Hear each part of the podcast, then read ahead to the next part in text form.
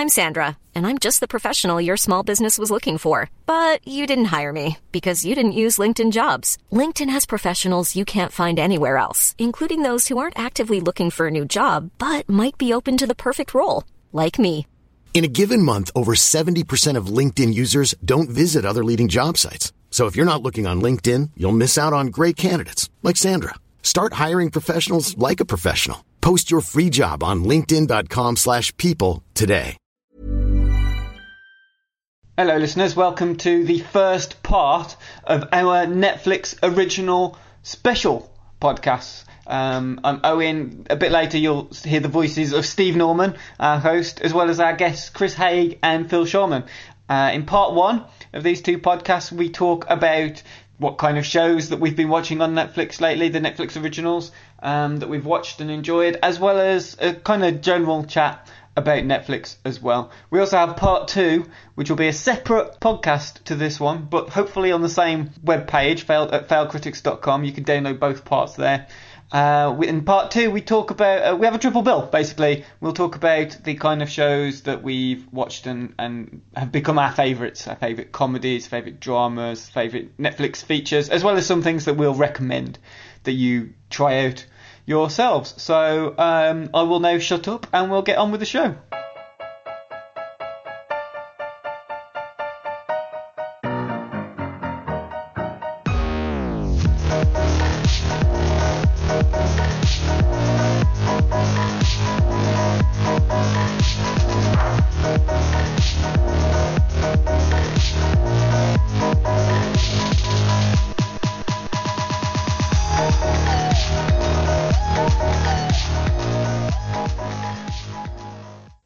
Welcome to this week's Failed Critics podcast. I'm joined, as I always am, by Owen Hughes, Hello.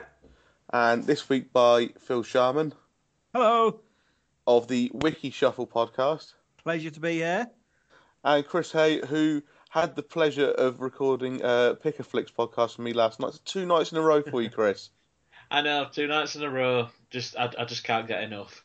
I Hi. know, not, not even my girlfriend can put up with me for that long.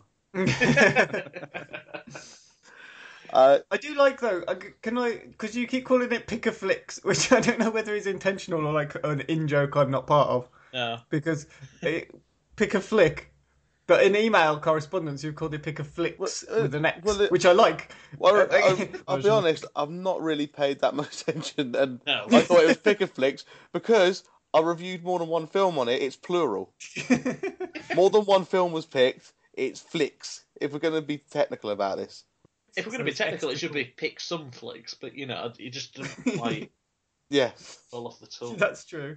Yeah. yes. Mate, I I won't um, get on to Tony about this. I'm sure he's got more pressing things to worry about than me trying to rebrand his podcast so it's grammatically correct. Although we did force him to change his um his Twitter handle, Steve, me, uh, Chris, and, and Jack. Did we? He yeah he it used to be Black Hole Tony, I think, and then what did he, he changed it to something else because of peer pressure. That Phil, I'm going to hold you entirely responsible for. What was what was wrong with Black Hole Tony? We, I, I think we, we made some insinuations that um, it may have been referring to his bumhole. yeah. ah, fair enough. We're not. See, that- now that we're- we've said it, you won't be able to not think of Black Hole Tony as his bum. We're not. We're not that childish. And if, and if we're being accurate, it'd be Brown Hole Tony. Oh God. You're is the underestimating the gravitational mass of his bumhole. Hi, Tony. Uh, this week on the podcast, we are are deviating slightly from what we're usually doing, going strictly Netflix only, um, in a bid to get a free membership from them each. oh, is that an option? Uh, It's, I'm hoping so. I mean, I will be relentlessly tweeting and look what we've done for you. Pay my six ninety nine a month for me. It won't work. It never has done before. Um, but you know, God loves a trier. but yes, this week we will be talking um, pretty much solely about Netflix and Netflix originals, um, including a triple bill of some of our favourites of what we've been watching recently uh, from Netflix. Um, we'll start off with a quiz though, and uh, Owen won last week and made me watch um, the Lars von Trier film Antichrist. And what did you think of it? Fucking hell, that's weird, isn't it? it is just a little bit, yes. Like it's it's one of them ones like holy moly, it's weird for the sake of weird. Which I don't I don't mind weird if there's a point to it, but weird for the sake of weird is just weird and really unsettles me. I mean, it was it was scarier than some freaky some horror films I've seen. I watched um, uh, what was it the, the Forest, that new horror film that's out with um, your one from Game of Thrones. Natalie Dormer. That's the one. That was Okay. that was rubbish. Didn't scare me in the slightest. It was boring. It just Mm. um, It did look it. and and and Antichrist certainly was a bit more creepier and freakier than that. But it's just like it just seems like the purpose of the film is trying to freak me out and make me weirded out. And I, yeah, I, I guess it succeeded then. it's not the So worst. It's not the worst film I've ever seen. I must admit, I've seen far. You've made me watch far worse than this. Yeah. Um, Um, hmm. High praise kinda- indeed. yeah, Come on, I thought, I'm uh, gonna put that on the poster now from now on. Antichrist better than Kill Keith. Yeah, uh, better than Kill Keith and United Passions, which it must be the benchmark for worst films ever. It's close, isn't it? Yeah, I don't know. But I think the, the thing the big the thing about um, Antichrist is that the, when Lars von Trier was making it, he w- was like deeply depressed, and I think that is reflected quite astonishingly in the actual film itself because it's less about like a, a an actual narrative that's going on there and more about a, f- a feeling um, of like it talks about castrate. Well, it didn't talk about it. Sort of illustrates castration of a sort, um, which was uh, uh, extremely graphically portrayed. graphically portrayed, and like you said before, it's just weird and disturbing. Uh, and actual shots of like penetration and stuff in it. So it's very um, Family Yeah. friendly. it's it is whatever the exact opposite of family It's not. friendly. It's is. not a date movie. Depends how highbrow your date, date is, I guess. It Because, depends uh, what she's into. that too. Um, hmm. Well, I'm glad you watched it, and I'm glad you didn't hate it.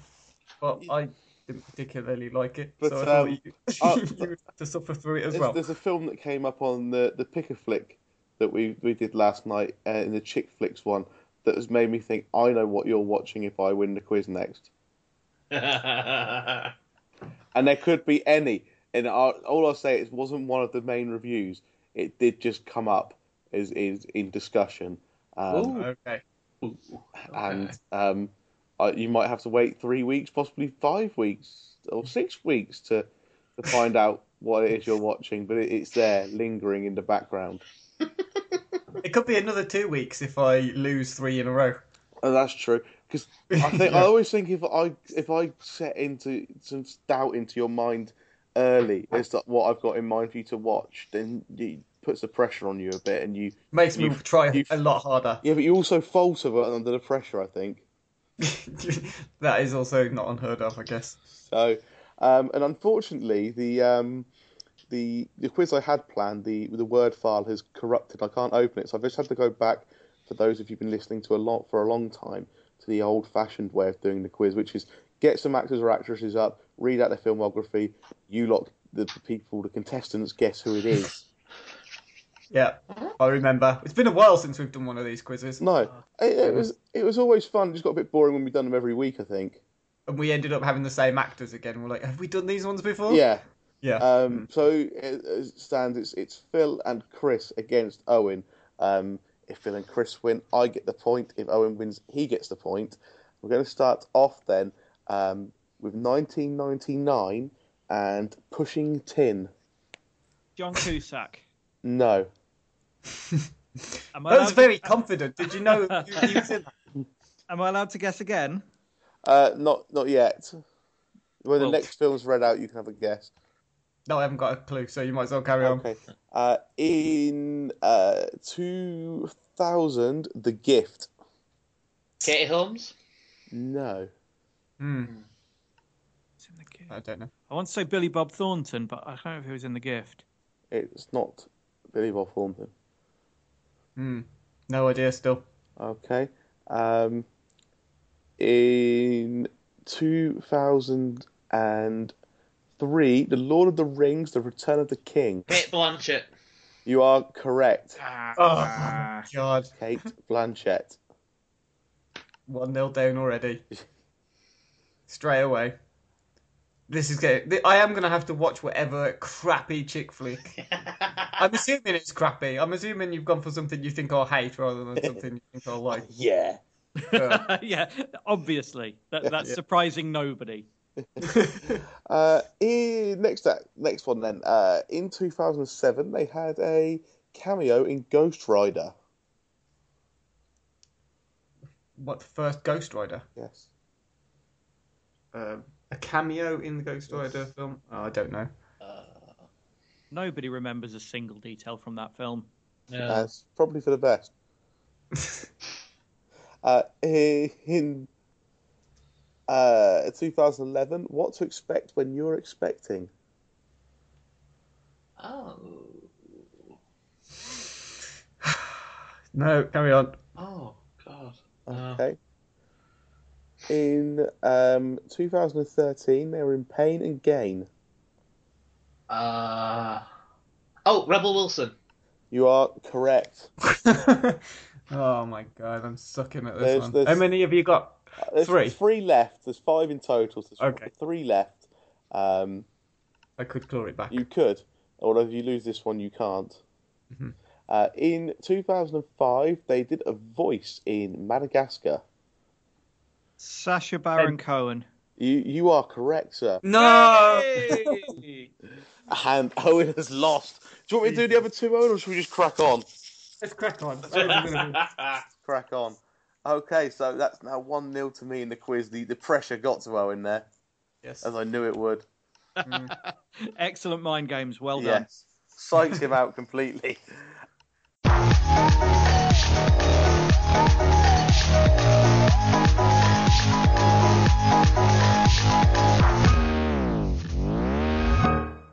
Uh, on to the onto the news now, um, or, or our news for this week, which is um, just kind of, of discussing the role of Netflix and its originals, um, its success, its domination of the market, and, and how it's affecting the future of how uh, television is consumed. Yeah, so because it basically we we were trying to center the whole podcast around Netflix from this point on, basically. So yeah, no news really. So I mean, when did you guys? First question, I guess. When did you guys subscribe to Netflix? What was the thing that made you join? Chris. Um, Mine was August 2014, but I'd been thinking about it for like a year or so, and it was because that was when I started entering decently paid permanent employment. so I thought I can afford seven quid a month. Um, but it was Orange is the New Black because everyone was talking about it, and I was like, "Is this really good?" Or, I didn't want to illegally download it or anything. Um, but it was that. It was House of Cards, and it was um, something else. But no, it was mainly Orange is the New Black, and that was So it was really kind of like- my kind of jumping point into It was kind of like a luxury because you just got this job and you thought I can now have this Yeah, thing. exactly. So- So before it used to be kind of like, oh, okay, I'll just you know if there's, I'll see what's ever on terrestrial or I'll see whatever's on this or that. But then I could kind of think, oh, I've got so much because I experimented with Love Film and it was it's all right, but it was just uh, it was very old stuff. There was no new. There was nothing new that used to come in. The most recent thing they had, and I tried this in 2012, Love Film, was uh, Buffy. That was on their new releases, and I'm like, oh no, you finished like nine years ago. You're not new. Not Hmm. good, but you're not new. Um, so yeah, the idea of having new content, and particularly what's recently started, where they're having um it come in in weekly installments of popular American shows, having them come in has been fantastic. So yeah, Yeah, I think that's what made me join it. Actually, was them getting Breaking Bad.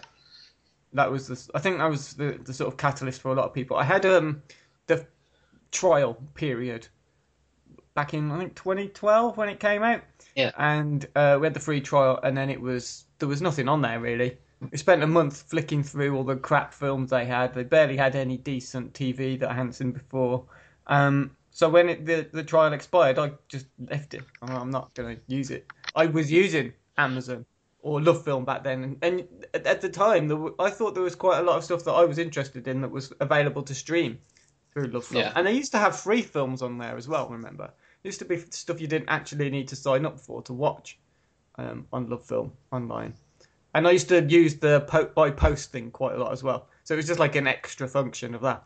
I, Um, I, but it was Breaking Bad that got me into into Netflix properly. I think I got into it out of pure stubbornness of refusing to go along with Love Film's relentless marketing of putting shite through my letterbox.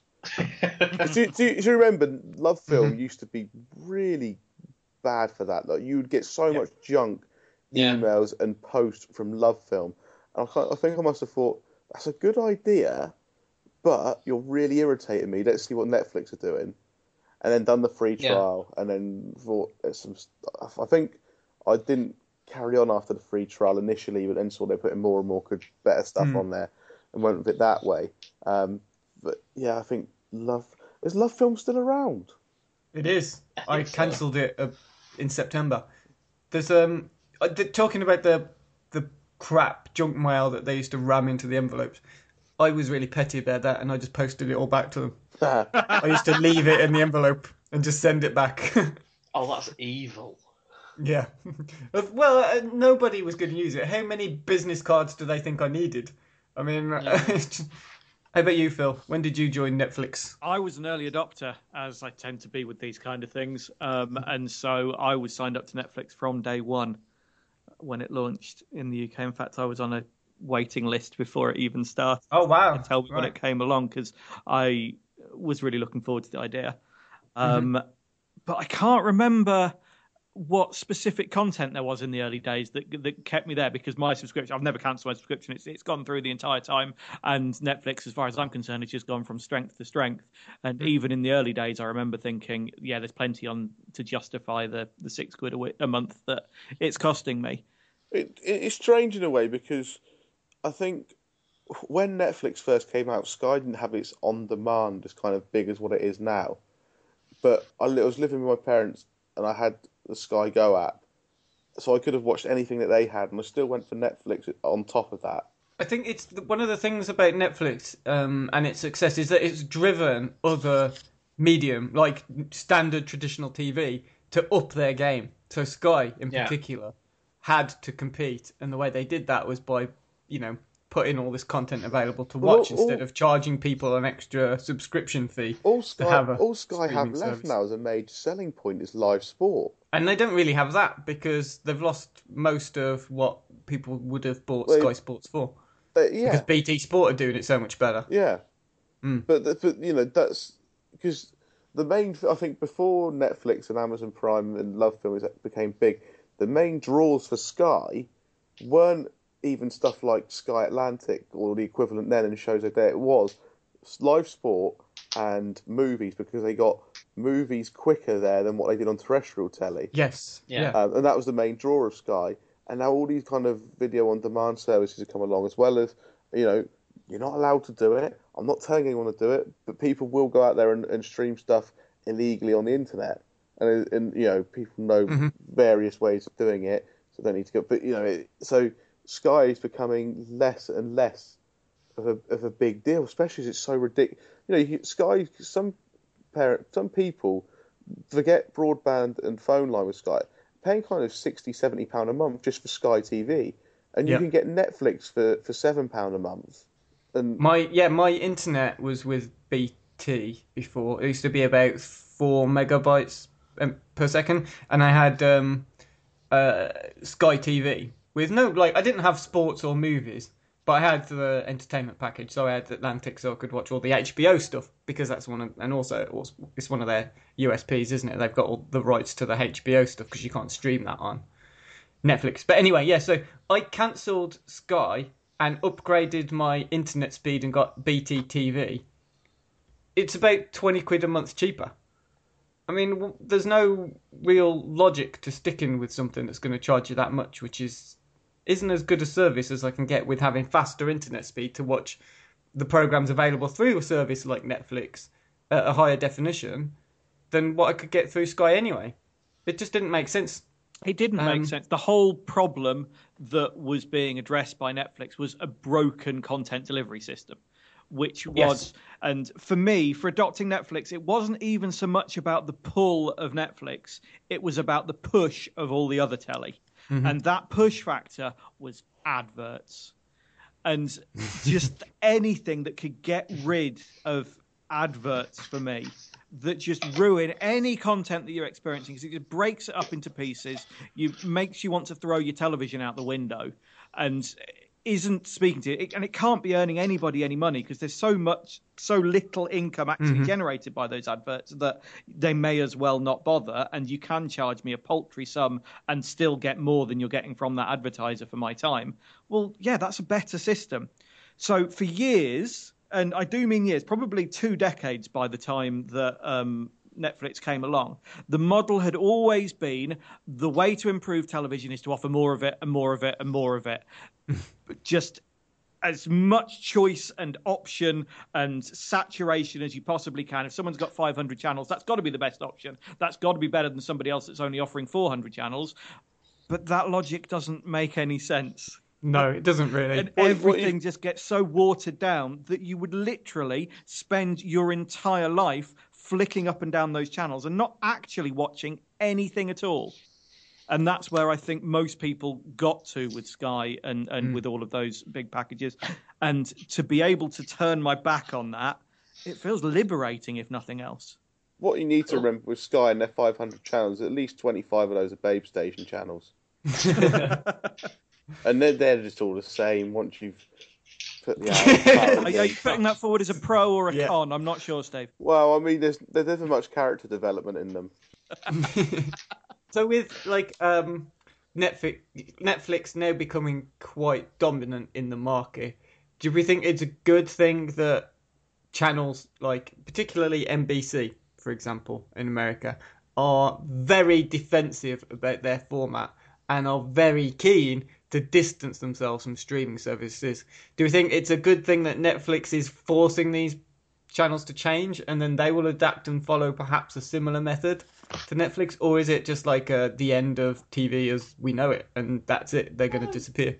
It is, and that's a good thing. It is Yeah. it is changing the way TV's done. I so the only the only thing that you kind of have to go direct to TV for now is, is live stuff. So whether it's kind of or, or, reality shows which kind of are done live or near live, so it's kind of live sport like we've mentioned, or something like X Factor or I'm a Celebrity when they're actual live shows going out. Um, But that's the thing, isn't it? It's like a domino effect. Yeah. Because I know people who now don't have a TV license because they don't watch live TV.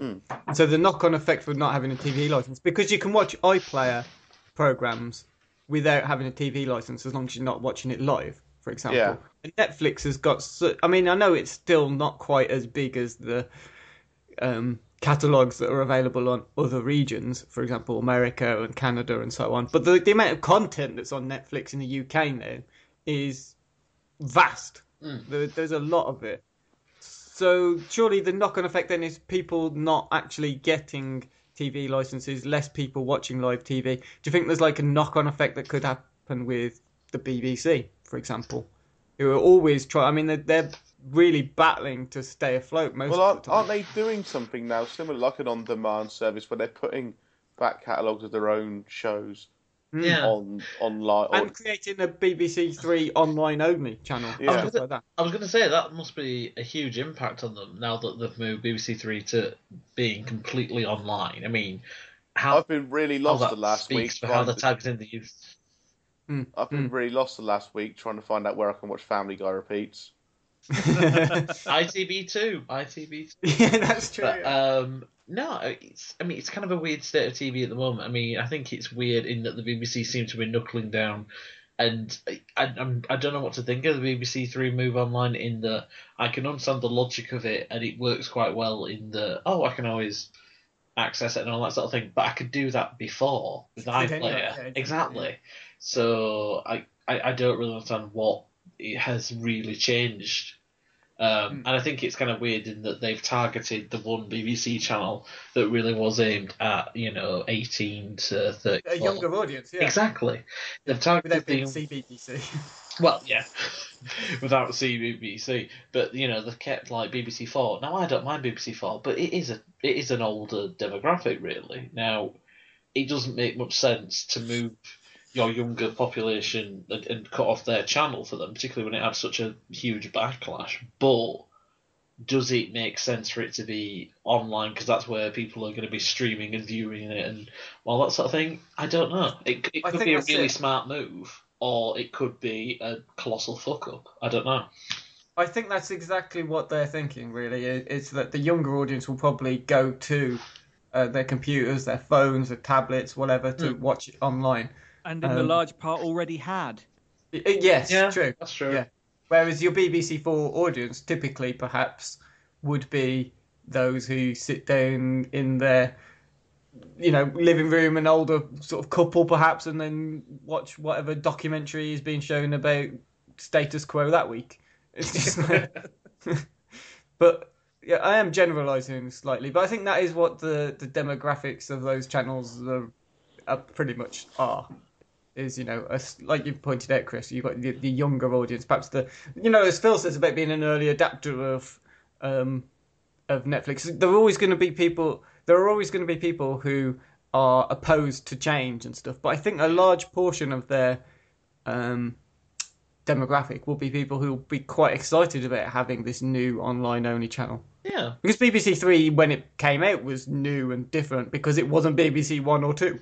It was BBC Choice. It was something completely new, um, and digital only, which was the the big change then. So yeah, I don't know. I think with regards to um, this shift, I personally agree with Phil and think it's a good thing. I think it can only mean other services either up their game and improve, or the sort of dinosaurs go extinct.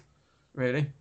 Yeah. And I think we're already seeing the evidence of it as well. Um, now TV, which is obviously Sky's equivalent of Netflix, is better than anything else that Sky have ever done, in so much as for the first time they've edited down and rather than just trying to publish as much as humanly possible, they're thinking, what are the choice cuts to put in here? What can we really get behind and what can we make as a rounded offering? And it speaks very much towards me. Now, mm-hmm. there is certainly a huge demographic out there who are much more interested in watching the Let Now show in the background and having the Strictly Come Dancing on at the weekend and will still be partial to live television.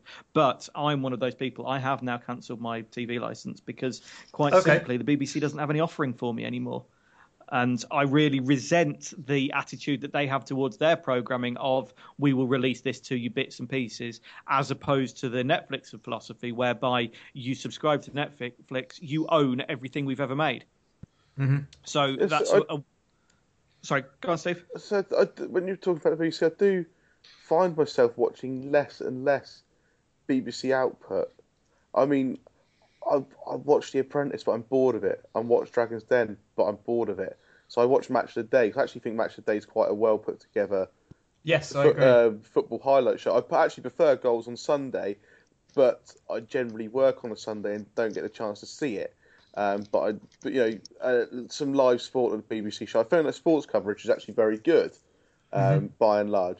But other than that, what do they show? I don't watch EastEnders. I don't watch Casualty. Um, I don't, you know, I don't watch their daytime programs. Um, Well, I think they're trying to um, create some more interesting shows now. In, at least in terms of dramas, I mean they've got quite a big one that's just been. I don't know if it's a joint production with someone in America or not, but the the thing with Tom Hiddleston and Hugh Oh, Laurie and Manager. Olivia Colman. Yes, which st- I think was aired um yesterday, Sunday. yeah, Yeah. Um, and they've got a few others that they're trying to build up. And I think they are limited, of course. And we, I mean, like I say, comparing them to America is unfair because they don't quite have the same audience level um, for their their main dramas, and you know it's very expensive for them. But stuff like Wolf Hall was hugely successful in terms of cri- uh, critically, at least, because it won awards. It was quite renowned for for what it was doing. Um, but yeah, I don't know. Maybe that's that's bullshit because Netflix just don't care really, do they, about the I've- viewing figures? Because they all they're after is subscription numbers. and as It's mu- a bit like as, HBO. as much as as much as um, Netflix uh, is well, Netflix is leading the charge, I suppose, but Netflix and all the others doing the same kind of thing, uh, are changing the way television is consumed. Um, I think it's going to be a long, long time before it really affects the, the, the wholesale general public that you know people en masse stop buying TV licenses. I'm not so sure. I think already mm. they've seen the drop off in the TV license subscription much higher than anybody was anticipating. And I can only see that continuing, to be honest.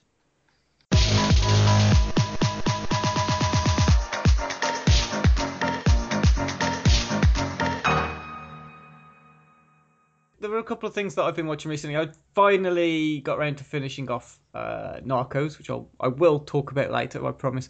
Um, but what I actually finished watching uh, yesterday, Sunday, the weekend, was uh, season three of Orange Is the New Black. It t- it has taken me a while to get around to it, to watching it, obviously, because it was their sort of after House of Cards, it was their big show and became still uh, still is, I think, their their most watched Netflix original. I don't think anything else has surpassed it. Um, but yeah, it's a prison drama. It's about um, Piper Chapman, who is uh, obviously a prisoner uh, in the system, and she tries to just live her life in prison. And she's quite an upper class, well, upper middle class, well to do person who finds herself dumped into this situation.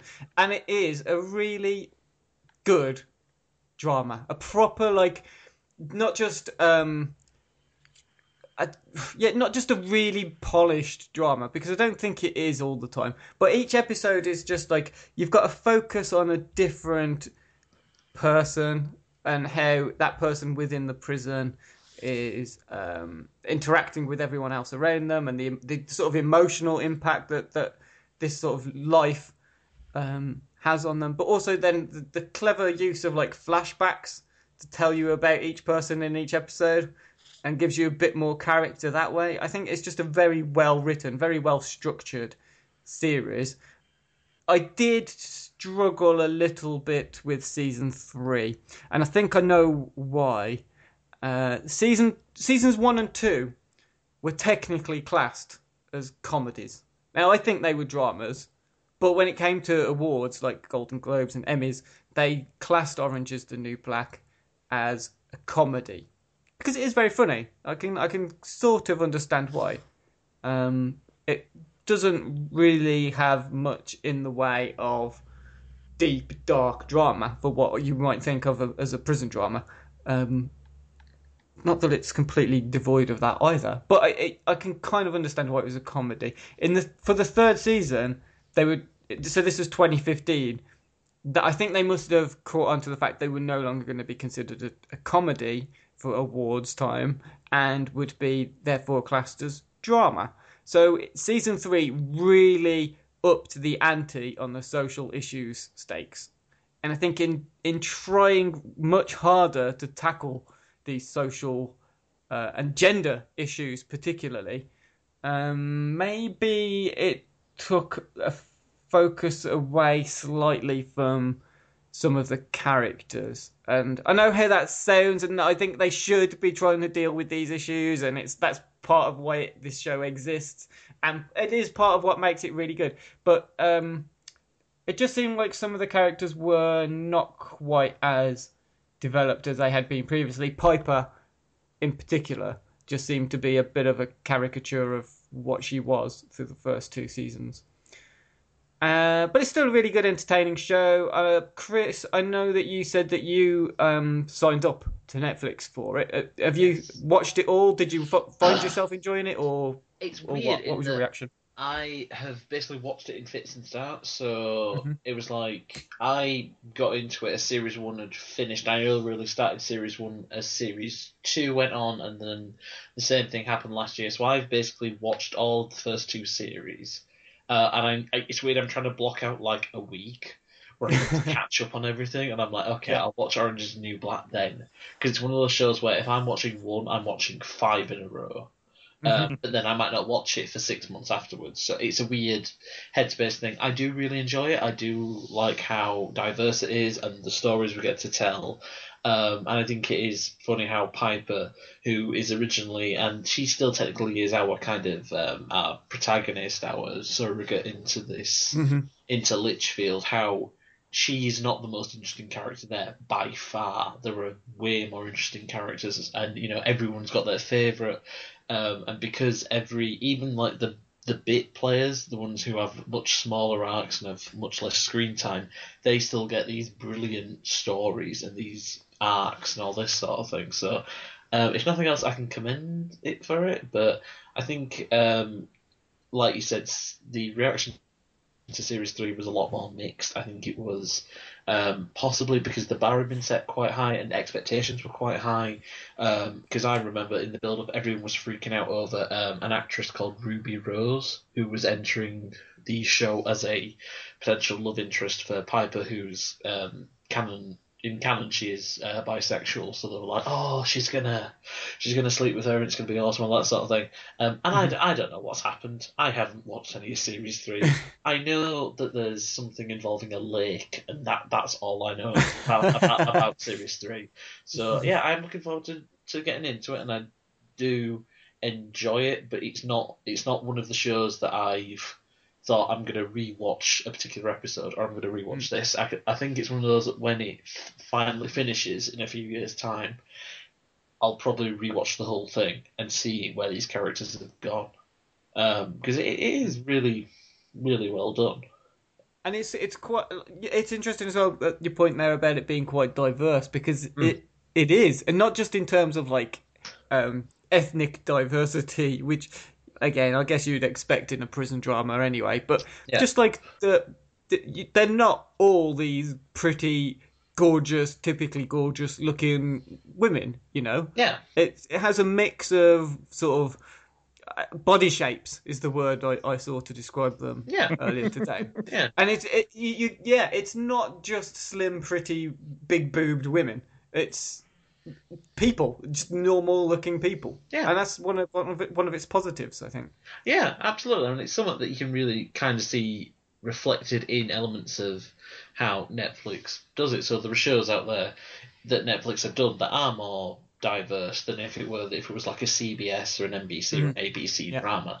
And like you said, it does have a diverse range of like body types. It has a, a really good way of looking at sexuality, and particularly, um, I think it's one of the first sh- shows that's had such a huge mainstream appeal that's had a prominent transgender character in it. I mean, Laverne, Yes. Laverne Cox is now literally a household name because of what she is uh, and what her role is in Orange is the New Black. Now, would that have really translated well within like a stereotypical, you know, like a like you said, ABC or NBC or whatever? I honestly don't think it would. Um, I agree. and it is it is a fantastic thing that Netflix can kind of build their own sandbox to play in. They don't have to go right. Well, we can't show that. We can't show that. We can't say that. We've got to you know get rid of at least three of the black characters because they won't translate well. It's really good because it gives creators like Jenji Kohan who created Orange mm-hmm. is the New Black.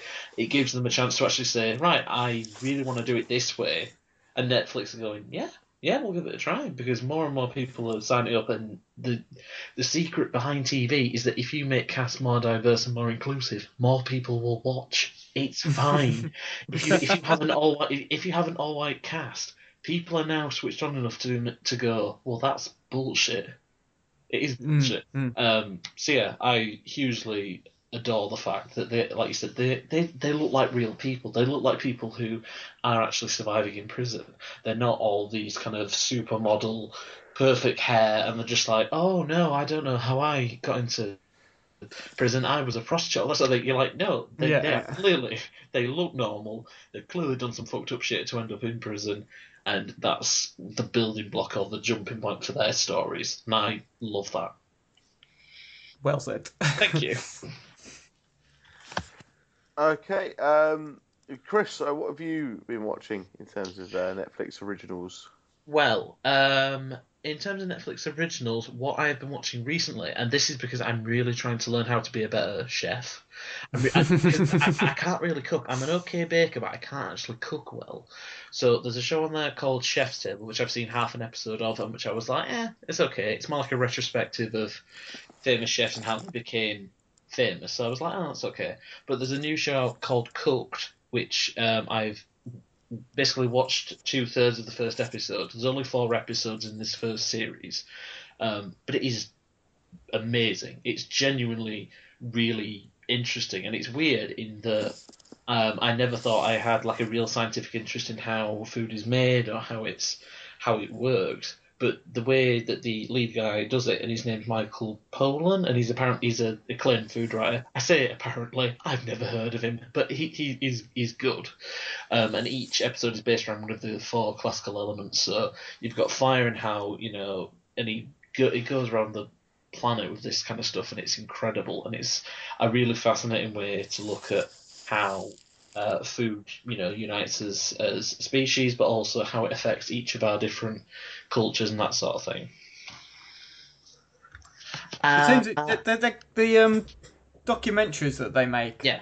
they're very popular, aren't they? I mean, is this sort of a slight venture away from documentary and more towards kind of a reality style show? Do you think? Um, I don't know. I mean, it's it's summer and it's a weird comparison, but this is definitely something I could see going on like BBC Four. This is it's very you know. It's not like you know when we think of documentaries and Netflix originals. You know, it, recently it's going to be Making a Murderer, which has become a massive, massive thing. Um, and I'm sure someone else will mention it at some point. But uh, no, it's more like it is just like a series of four one-hour documentaries all around this one thing. I don't really know if I'd call it a reality show, but it's it, it's a really interesting insight into how, um, well, into how food works basically. And I'm not super super sciencey, but I was absolutely fascinated with this because it's all it's shot gorgeously. Um, it's very engaging as a series. If you've got any interest in thinking, oh, okay, I, you know, like me, I, like I said, I'm not a brilliant cook, but this is kind of piqued my interest a bit to kind of go, oh, okay, so if that works like this, then how would this work? And how would it, it's a really great jumping off point and a sparking point for people to look into stuff themselves, like um, making a murder. In the people have gone, oh, okay, so what would happen if this happened, or what about this? And you've basically generated this whole kind of generation of armchair detectives now with complete access to the internet and everything that that involves, just like in um, the podcast serial and the whole Adnan Syed case that Yes. everyone went viral about. It, I think it was like November 2014 because I remember listening to that and just hearing, "Holy shit, people are just going nuts over this."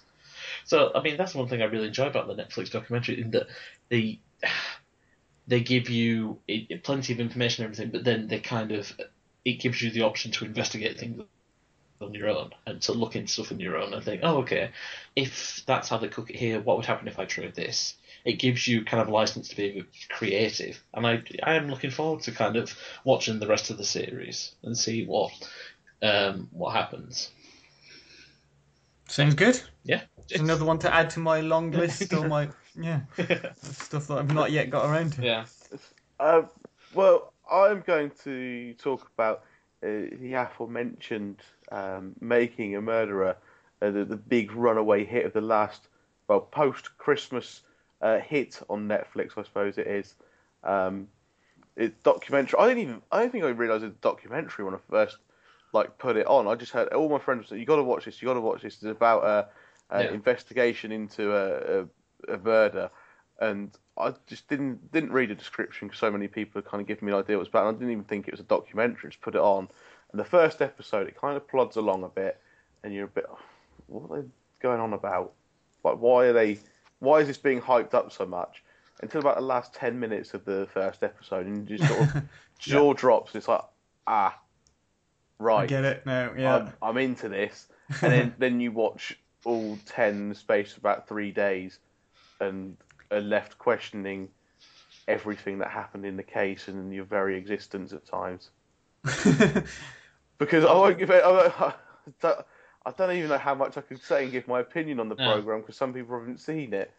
I was Um, gonna say I'm only I'm only half an episode in because people Yeah. have said to me you need to watch it, you need to watch it, and I'm just finding it heavy going at the moment. But the fact you've said ten minutes from the end, I'm gonna be hooked, and I'm like, okay, I really want to watch Yeah. this now. you need to It has a very big reveal towards the end of the first episode, which sort of changes how you have seen what's happened previously, and then that makes you realise how they've gotten like ten episodes out of the story. yeah. Ah. Because there's more, a, a, a lot more. You need to get tell. over the hump of the the first episode.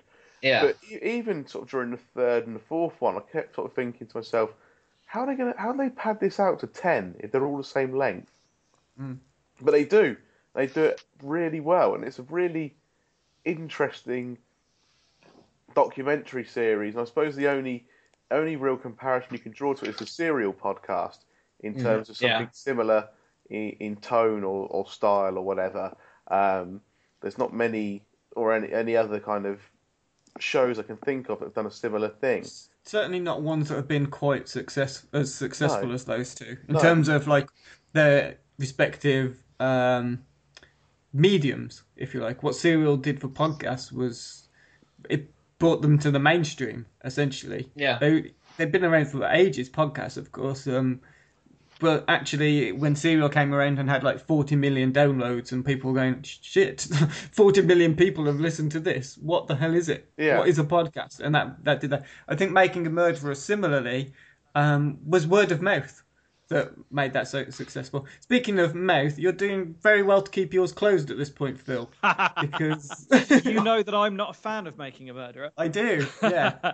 it's not even that I'm not because it is a fantastically well made documentary. It is polished, and that they did manage to get ten episodes out of it. Well done. And within, it's a very backhanded compliment. Are you, are you just being a hipster and not liking it because everyone else does? No, because Ah. I really wanted to like it. Um, I found that it was very one-sided in its storytelling, which you you have to be to a certain extent when you're making a documentary. But I felt as though it took it too far. I think the really interesting thing about making a murderer in the context of the conversation that we're having is that it really proved one of the big criticisms that's thrown against Netflix and streaming services compared to traditional TV. And that's this notion that there's no shared experience associated with it. That Yes. you don't get those kind of what they call water cooler moments, even though that has no real social resonance in, in the UK. Um, that people don't all experience the same thing at the same time. Therefore, it's not going to create phenomena in the same way as everybody going into work the day after wondering who shot JR. But it's obviously proved that that isn't the case and that you can have um, phenomenological events within streaming services. And from that point of view, that's really interesting. More interesting than the documentary itself, in my opinion. No, but it, that's a, that is a good point though. Um, it was a phenomenon. I think we're not like exaggerating to describe it as the, but like the period between when it was seventeenth of December, I think it came out, and it was very slow to get moving. It's Which is- at Christmas time. I mean, it's difficult for anyone to really be to binge watch stuff. Yeah, and absorb. but then that just program shows how about- like yeah, how how um how much of a phenomenon it was because by the time it came to like mid January, I you know Twitter was just awash with people discussing it. Yeah. There were there were rumors, there were people like trying to dig up new clues online, and people posting all these different fan theories about what was going on. Um, it really did become just this like for about a month. The, the the only thing people would talk about when when you mentioned Netflix, it was have you seen Making a Murderer? Yeah. uh, and, and so Phil, what have have you seen or been watching on on Netflix? Okay, so I have to confess that I'm only on this podcast with a very specific mm-hmm. agenda, and that is to gush embarrassingly about how in love with love I am. And given that this particular series hadn't even been released, and I think I'd only just heard of it this time last week, for it to have gone from being something that I wasn't even aware of to now being pretty much my favourite thing that's ever happened in my life is Wow. Wow. is quite an amazing accomplishment. Do you like it better than Wiki Shuffle? I don't have, you don't have to answer that. it's a different type of affection. I Um, sometimes I don't know how you can show any affection to them other two. That's a good point. Through gritted teeth, normally. Yeah. So, Love, which the worst thing about Love is its title. Yeah. Uh, which is it's it's really poor. It doesn't work, and the search engine optimization there. Somebody must have took them to one side and said that's not helping your identity at all. But put that to one side, and everything about this series is perfection. At least my little version of what perfection looks and sounds like. It's basically a ten-part romantic comedy. Right. Which that doesn't make it sound great, does it? Um, but it's so drenched in love for its broken characters that there's you can't not get swept up in it to the point where I watched all 10 episodes within within 36 hours this weekend and I don't regret it one bit except I don't get to see any new ones now for a, a year um, and that's a great thing about Netflix that we've not mentioned. Nobody did this before. This has never occurred to anybody. That if you're making a series, what you should do is acknowledge that you're making it for an audience, and then give that product to the audience, just in one go. Don't don't eke it out like they've got to come back with their begging bowl every week for another episode. give them, let them do what they want with that. That's a fantastic thing, and they, Netflix should really be praised for that. but I think that's uh, it. It is a it's a great idea, and it's it was revolutionary when uh, House of Cards came out, and it was just like yeah, watch it at your leisure. Um, it, but it would have been very difficult to do in the traditional TV format. It would. If if BBC said right, it's this evening we're going to start at eight pm and we'll finish at eight am, and we're going to just show ten episodes of this new show, no one's going to watch it. No, that's true. But uh, that's another reason why this format and this medium for consuming TV is better. It just is better.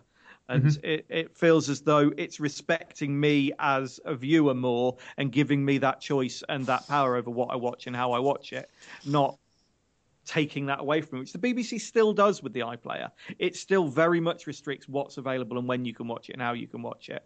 And that's just annoying.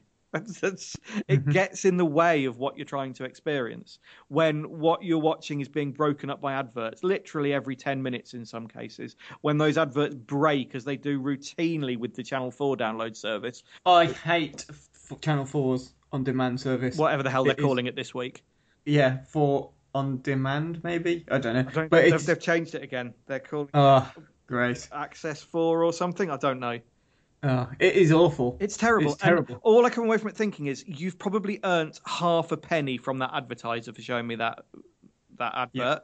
Instead, let me press a button that makes me give a microtransaction, charge me a sensible amount of money, not the ridiculous model that iTunes uses where it charges you five pound an episode, which is just preposterous, or however mm-hmm. much it is. But charge me 50p for an episode of Peep Show, and you will have that 50p. And that is going to be at least 100 times more than you've earned through these adverts that are broken and stop me from watching it halfway through. Yeah, I think you're right. I think for even if it's a penny, for every one person who's paid 50p, there's probably you know half that many who would go, mm, "No, I'm not paying it. I don't like it that much." And they'd still be on. So they're, they're still making twice as much money on it. yeah. So it just doesn't really make sense to me. Yeah, it's Um, it, anyway. I just said I wasn't going to talk about anything other than love, and look Yes. what's happened. So, Love is a romantic comedy with Gillian Jacobs from Off About of Community, which is probably the best sitcom of the last ten years. Yeah, I'm, I'm going to stick to I've, that. yeah, okay. Um, and Paul Rust, uh, put who's also the um, creator, and along with Judd Apatow, who did things like the Forty Year Old Virgin and Knocked Up and things like that, sort of quite cerebral rom coms with um, uh, a hipster edge, if you like, Steve. Since you're going to throw that, that accusation at me, He usually makes very long rom coms, though, right? yeah. Mm. But Much longer than they need to be. No, no, ten episodes, um, and I want more. Um, so it's basically a story of two people in their early 30s in Los Angeles, bumping into each other and then slowly starting a relationship. And plot wise, that's about as much as you get. And it's about as much as you need because what you're doing the entire time is learning about these people and they feel so real and they're so uncomfortable in their own skins and around each other that it just it feels like an actual relationship happening in a way that I can't remember ever seeing on screen before. I literally cannot remember seeing as realistic a portrayal of nervous, excited people as I did watching Love. Has anybody else seen it? Am I the only person that's seen it so far? I watched the I've not first seen it. couple. I watched the first two or three episodes yesterday. Yeah. Um, I did like it. My immediate impression after the two episodes, and I know exactly what your answer is going to be to this. I was like, this is like, it, it's like watching Manhattan or Annie Hall, but without the New York. Oh god. That's how I felt about it. Yeah, no, it's nothing like that. yeah. It's the same kind of awkward romance. You've got the nerdy kind of character who's actually very um, sarcastic and yeah, I don't know. I felt exactly like watching Annie Hall or Manhattan, but like I say, without in the New York, it was devoid of that that extra angle, extra dimension for me because it doesn't have any character of the place. Oh, I I, no, I disagree. I think it's got a very real character of LA in a way that you don't normally get to see. Uh, they normally pretend that Los Angeles is either super glitzy or a criminal cesspit and never anywhere in between. And yet this pictures it in a much more realistic kind of these are people just getting on with their lives that just happen to be living in LA. And I thought that, yeah, it very much did feature the city. Okay, maybe that comes out a bit more then as Um, the series progresses. But possibly, yes. Yeah, I, but, but I do like it. I do like it. I am enjoying it, and I'm definitely going to go back and finish off the series. Uh, I'm not sure if it's the best thing that's ever happened to me. I could probably name a few other things Yeah, that. that will probably temper over time. I get excited. I get carried away. but uh, it, it- again, though, it's just another, another example, isn't it, of Netflix trying something slightly different. That's it. You do genuinely question: Would anybody else have been brave enough to make a, to commission a full series? Because that's that's the other strange thing about American TV series is when they're commissioned, they only commission a handful of episodes, and they're literally fighting for their life in those first few episodes. Yeah. And that's no way to think about the longer game of how you're going to develop this and to turn this into something that people are going to love and want to come back to and return to because it, it becomes about spectacle and just getting that big action mm-hmm. shot, that big celebrity in early, and rather than concentrating on the more important things, which is the character development and making sure you're telling a story that is worth telling. Well, it's it's interesting, isn't it? Because t- traditionally with, with TV shows, they would have been made almost as if they're a product and they're going to sell you sort of advertising space. You're going to keep watching this show, and in between, we're going to put these adverts in. Yep. In a sort of tacky American Fox network sort of way. Yep. Um, whereas Netflix doesn't it doesn't have advertise it doesn't have sponsors. I mean, it probably has advertisements within the programs and stuff, and they they get a bit funded from it. I'm not going to be that naive, but they don't have they don't typically have sponsors for their shows. They don't actually have like a watershed or prime time slots. Um, there's no no barriers for them to sort of say when this show is going out. They just look at who's watching their content, where they're from, what kind of other content that um, Netflix that they're looking at, and they go right. Looks like this kind of show would be quite successful. Let's do it. Yeah. and that's it. That's all that goes into it. And then you know, obviously the creative side of it comes in, but it's like it is just the most direct form of marketing, but with this extra added creativity Yeah. And then once they've made that decision, they have the courage to stick with it.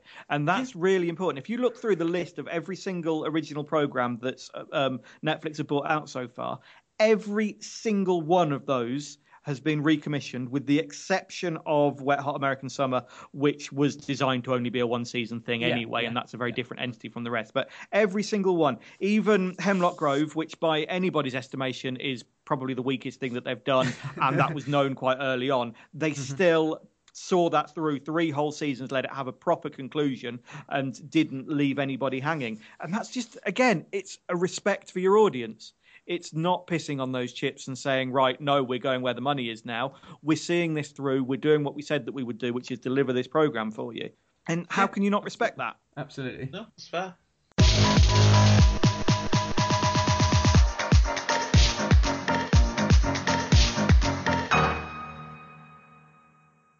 Thanks for listening to the first part of our Netflix Originals Special Edition podcasts. Um, thanks to Chris Haig and Phil Sharman, who were our guests this this episode. You can listen to them and us again in part two, where we will have our Netflix Original Special Triple Bill. So we'll pick uh, a comedy, a drama, and a feature that's on Netflix that is a that is a Netflix original that we recommend that you try out as well as the kind of things that we just really enjoyed.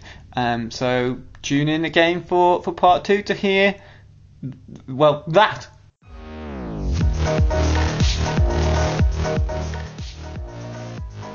The Failed Critics podcast is presented by Steve Norman and Owen Hughes, created by James Diamond, with original music provided by Kevin MacLeod of Incompetech.com, remixed by James Yule of JamesYule.com. You can find us at FailedCritics.com, on Twitter at FailedCritics, and Facebook at Facebook.com forward slash FailedCritics. Thanks for listening.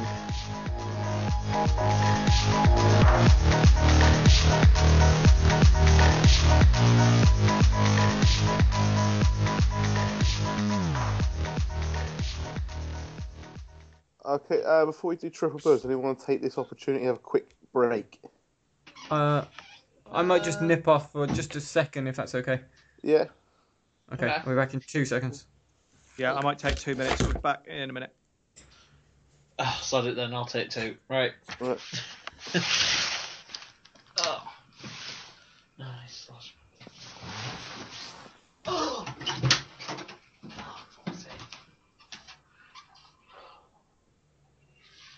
Oh, I was work.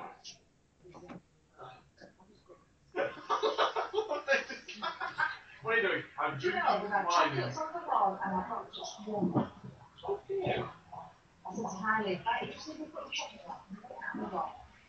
You want me to hold bag up here?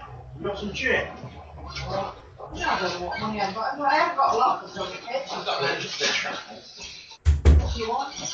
Also nice and sweet, man. Hello? What the? That's all real, it's like I'm a piss. It's Chris being attacked by the alien, the Xenomorph. What was that? I don't know what's happening. Loud noises. You've still not moved that frigging bottle at my phone. Ah, but it's empty now. Yeah, but it's still sat there.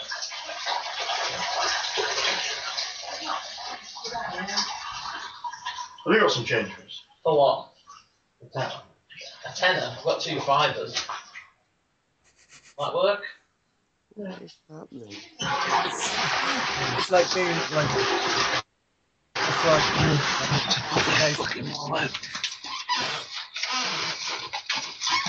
You know? You know?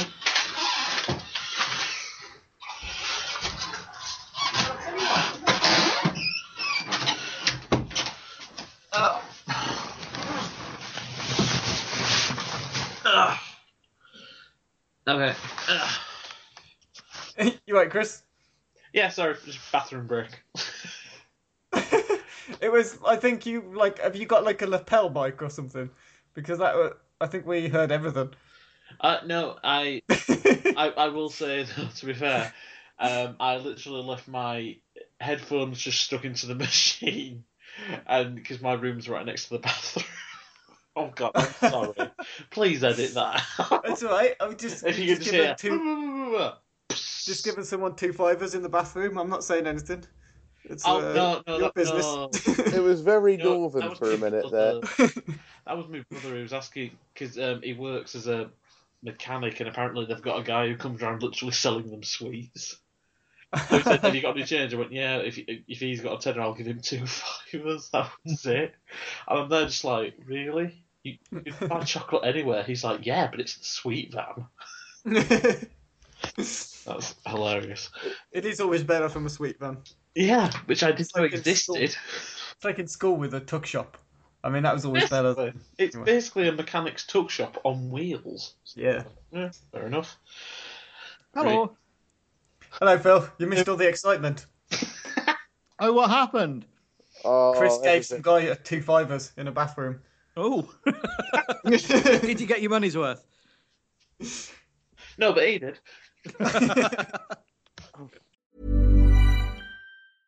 Hey, it's Paige DeSorbo from Giggly Squad. High quality fashion without the price tag. Say hello to Quince.